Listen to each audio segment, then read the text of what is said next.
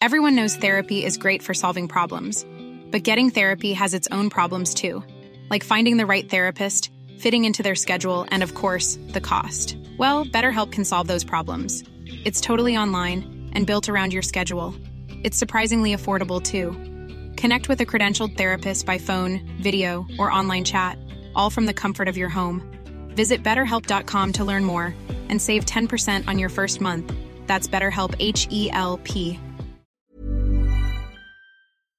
Talk Sport. Hey, you're listening to the Talksport hits. I'm Fern Bosch. And I'm John Jackson. Well, we start with some disturbing news that's rocked horse racing as the British Horse Racing Authority moved quickly to temporarily ban trainer Gordon Elliott from racing in the UK after he posted a photo of himself sitting on a dead horse. The three time Grand National winner has since apologised, but is now under investigation by the Irish Horse Racing Regulatory Board, where he's registered.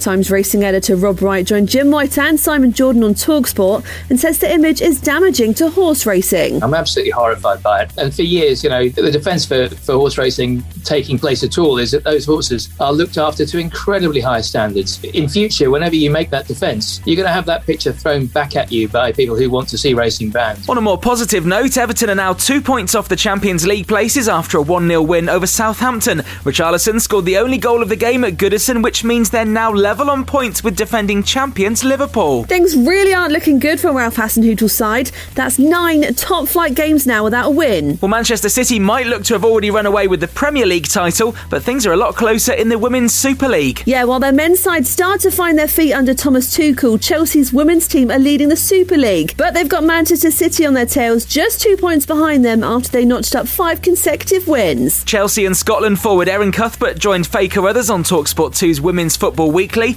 and she thinks the race will be too close to call. The thing is, every single game is going to be a cup final now because there's no point dropping points in other games and then beating Man City. I think they're all going to be as important, so they're must win games now that it's only a two point gap. Download the free Talksport mobile app and you can listen again to Women's Football Weekly whenever you like. Now, despite Gareth Bale showing signs of his last spell in North London during Sunday's 4 0 win over Burnley, former Crystal Palace owner Simon Jordan doesn't think we should be singing his praises just yet. 35 games, £15 million later, we're all going to say, wonderful, he's arrived. I'm sorry, that's the half the problem with football, waxing lyrical about what people should be doing in the first place. England manager Gareth Southgate joins Laura Woods and Ally McCoist on Talksport Breakfast on Tuesday. If you don't quite get up in time, make sure you subscribe to this podcast to hear what he had to say. And we're counting down the days till the fourth test between India and England after a shocker of a third test for England where they lost in just two days. Spin bowler Jack Leach wants the embarrassment to spur them on to level the series. Whenever I've had a low moment, it's always turned out to be a good thing, I think. And if you approach putting it right in the right way, then I think um, good things can come from it. We can set your alarms early and listen exclusively from 3:45 a.m. on Thursday morning on Talksport 2. And Darren Moore's taken over at Sheffield Wednesday. His former side Doncaster played their first match without him on Tuesday night.